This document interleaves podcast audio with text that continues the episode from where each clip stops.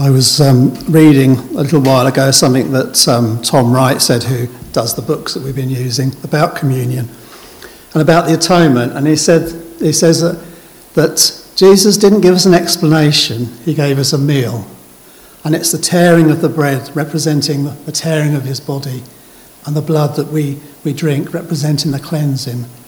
And there's, there's a lot of truth when we when we celebrate this meal. We're celebrating once again what Christ has done for us. And it's a visual thing, it's something that we actually can participate in. So it has a very powerful meaning. Anyhow, we're going to be looking at Acts chapter 3, starting at verse 11. Now, if you remember, it was quite a while ago now we started Acts, and the last time um, Liz spoke, she spoke about the healing of um, the lame man, and really this, this sort of follows on.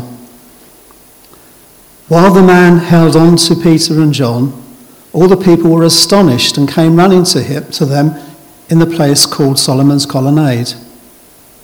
When Peter saw this, he said to them, People of Israel, why does this surprise you? Why do you stare at us as if by our own power or godliness we have made this man walk? The God of Abraham, Isaac, and Jacob, the God of our fathers, has glorified his servant Jesus.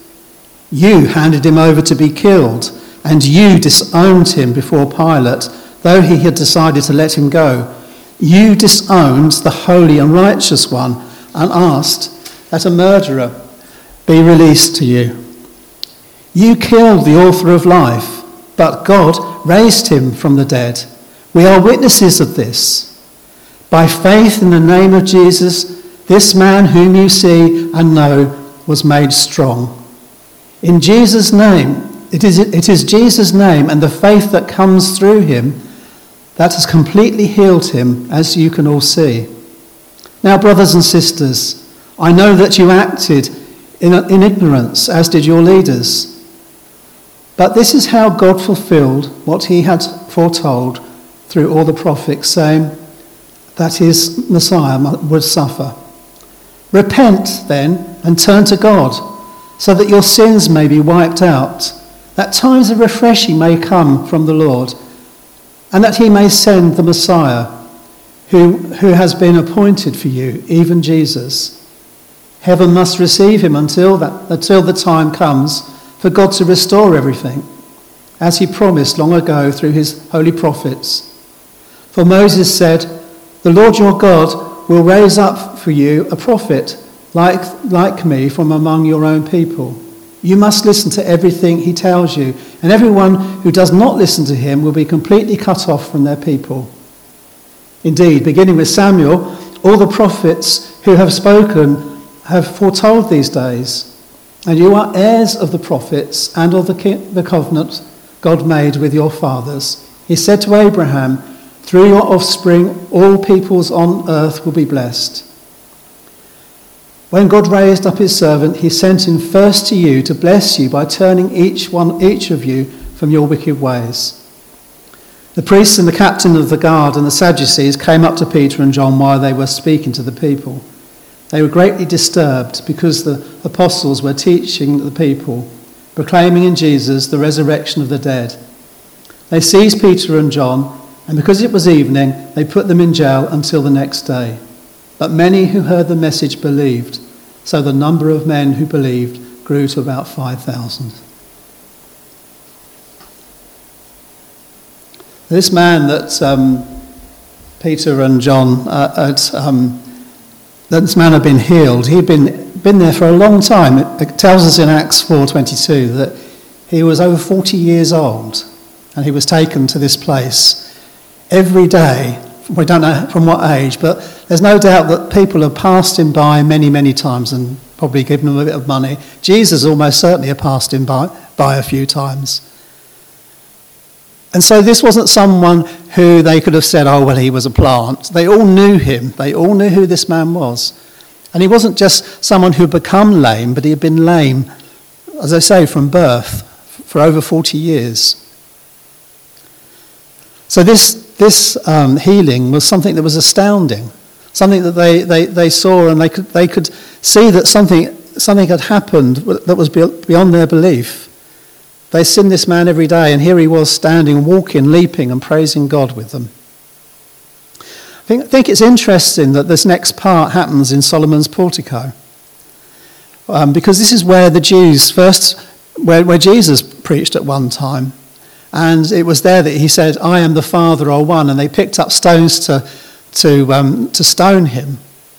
And here we have them now coming and proclaiming that Jesus actually is the Son of God in the very place where they were going to stone him. And Solomon's portico was where the Jews, um, where later on the, the, the Christians um, met together, we're told in Acts 5.12. It was a place where people gathered. Um, apparently the, the rabbis would gather there to teach. But notice that this crowd was, was, this was a field that was ready to harvest. Peter wasn't preaching to people who knew nothing about Jesus. Many of these people have been there when Jesus was crucified. In fact, Peter says in verses 13 and 14 that they actually agreed with his crucifixion. They were there agreeing that he should be crucified.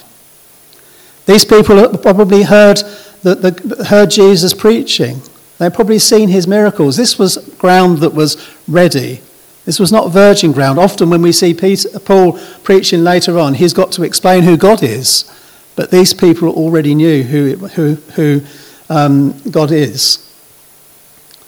And one of the things that strikes me in this passage is how suddenly the church, the, the, his disciples have suddenly come to the realization of who Jesus is, having spent, seen him resurrected from the dead, having spent time with him as he showed them how the scriptures spoke about him. We find them using in, in, uh, in, in, this passage in, um, uh, I've got to find it now, I should have written it down. Um,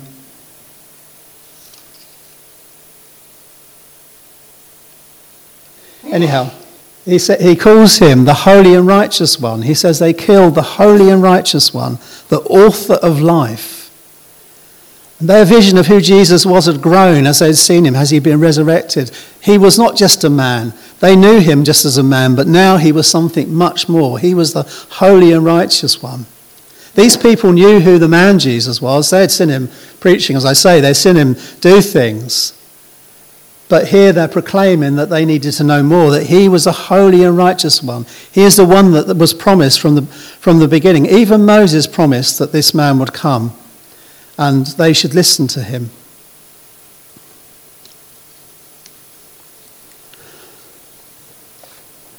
So it's not enough just to know about Jesus. They, they needed to know about the man. They needed to know more.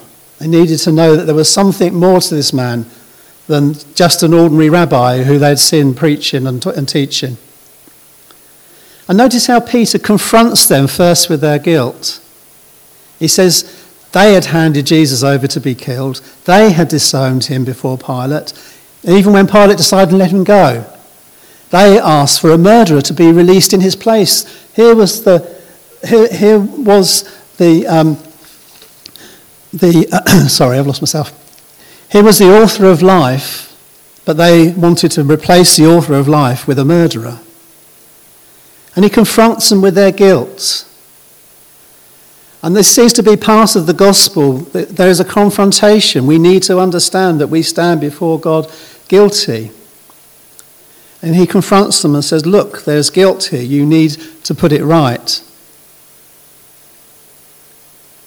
And he shows that this Jesus was raised from the dead. They were witnesses. They saw him raised from the dead.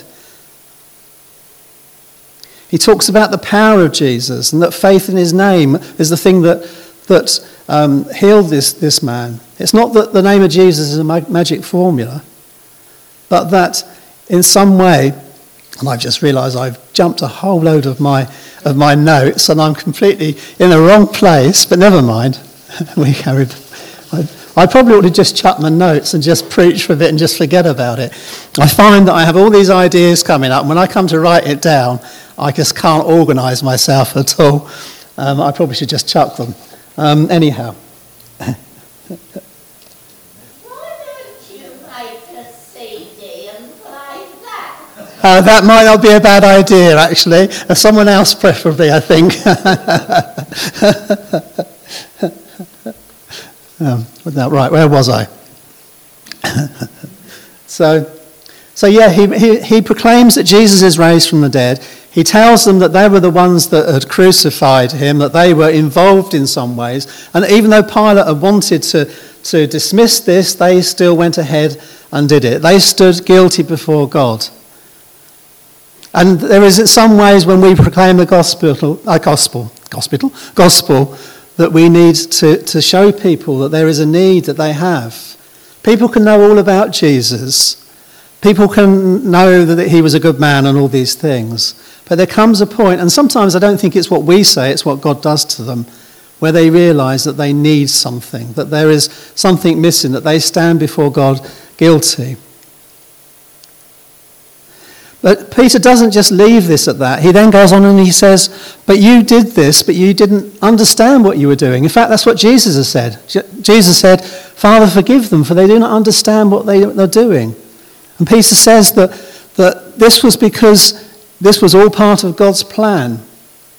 And maybe we weren't there, maybe we weren't there to crucify him, but I, I, think we all understand, all of those that have come to know the Lord, that there were points in our lives where we would have turned aside and we can think, oh, these terrible people, they did this. But many of us would at one time would have stood aside and allowed Jesus to be crucified. So, in some ways, we, we all have at some point have, have borne the same type of guilt as what they did. But he says that they need to repent and the word repent means to change your mind. And then he says he needs to turn back, and turn back to God, turn in a different direction. And this is part of what happens when we become a Christian. We repent, we change our mind about who we think Jesus is. We see him for who he really is. And then we change our direction and we walk towards him rather than walking away.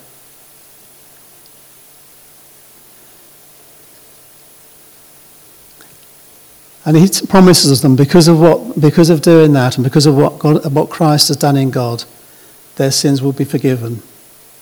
I want to back up a little bit as well because I, because I missed it earlier on. you notice that they say, um, don't be amazed by all of this, you know, that we didn't do this because of our own godliness or power. This wasn't the reason that this man stands before you healed. It was because of what God did through Jesus. The gifts and the graces, uh, the, the, the, gifts that God gives are grace gifts. And I know that sometimes when people have a, um, a healing ministry, perhaps, or whether, they, whether God uses them in some way, there's a tendency for us to put them on a pedestal. And I see Peter and John, they want to lay that aside and say, no, this is not about us. It's not even really about the healing. The focus of this is about Jesus. The healing is because of what Jesus did. But their focus is about what um, about, about who Jesus is and what these people need to do in response. So the healing was a way that God had used to bring together this great crowd, and it must have been a great crowd because we're told that about um, 5,000 were added, which is a lot of people. It must have been a big area. But it wasn't about them, it was about what God did. And their message was about what Christ had done for them. And I think we need to be careful. We should have the same attitude. It's something we don't preach as often as perhaps should be. And that's the whole thing of humility, of recognizing that we are if God uses us, it's because for no reason of our own, you know. It's not because we've been particularly holy or particularly good that He uses us, but He uses us because He loves us. That's not to say that we shouldn't strive for godliness. It's not to say that we should therefore live however we want. But it doesn't matter how much we do, it's never enough to earn the gifts that, that, of God and His love. God pours that out freely upon us and uses us as He will. So, this is quite a, a remarkable story. We, we see at the end that um, they do get into trouble for it. The Sadducees, who didn't really believe in the resurrection, they seemed to be actually not that bothered the fact that they'd seen this man healed. That didn't seem to be their big thing. Their big thing was that they were preaching that Christ had risen from the dead. Now, they didn't believe in a resurrection. They, and here they were confronted with these people who were preaching that this Jesus, who they had helped to crucify, was actually risen from the dead. But no matter what they thought the, the, the, the lid was off the can, there was nothing they could do. And we see that there were 5,000 that were, that, were, um, that were saved on that day. In fact, is it really, if you think about it, these were Jewish people. This was not like they had to convert from one religion to another. This was the fulfillment of their religion. This Jesus who came fulfilled. This is what the prophets have been promising. This is what Peter tells them. All the prophets have been talking about this moment when Jesus would come and suffer. But he does go on to say to them that Jesus has gone into heaven. He will come again. Now they missed him because they weren't expecting a suffering Messiah. They were, and I've said this many times, they were expecting a conquering king to come. And Peter says that he will come again. But for now, he's in heaven, and he will come again as a conqueror and a deliverer. He will come again to establish his kingdom on earth. And that too is part of the message that we have. That this Jesus, who we no longer see, is, is waiting for the time when he will return. And I'm not into speculating when that will be. I, I, too many people have done that in the past. But I know he will come again, and that time is coming closer and closer when he will return. I was um, reading uh, something by um, a guy called Justin Martyr who lived about 165 AD. And it's a conversation that he is having with a Jewish man called uh, Trypho. And it's quite an interesting thing, anyhow, just to see how the early Christians took the Old Testament scriptures and they reapplied them uh, and, and, saw how, how God was working in them differently from what the Jews saw. And one of the big issues that Trypho has is the fact that Jesus of Nazareth was a crucified person, that he wasn't the conquering king that they expected. And, and Justin goes through and explains how that, that, that there, was, there was something more, that, you know, that there is a second coming that we should be looking towards. And he also explains on how on how the, the Jews have misunderstood many of the, uh, the, the teachings of the Old Testament. Anyhow, it's quite interesting to see. But for the Jews at that time, they were waiting for this conquering king. And Peter says he will come again. He will come again to establish his kingdom. But for now, he's, he, he cannot be seen. Well, as I've lost my notes and I can't even remember how I summed this up, we just pray, shall we, and hope that something of this went in somewhere. Father, we give you thanks for your word. And we thank you, Lord, that your word is greater than anything else anyone can say. And that you can use your word in ways that we can't even understand, Father. And we pray, Father, that,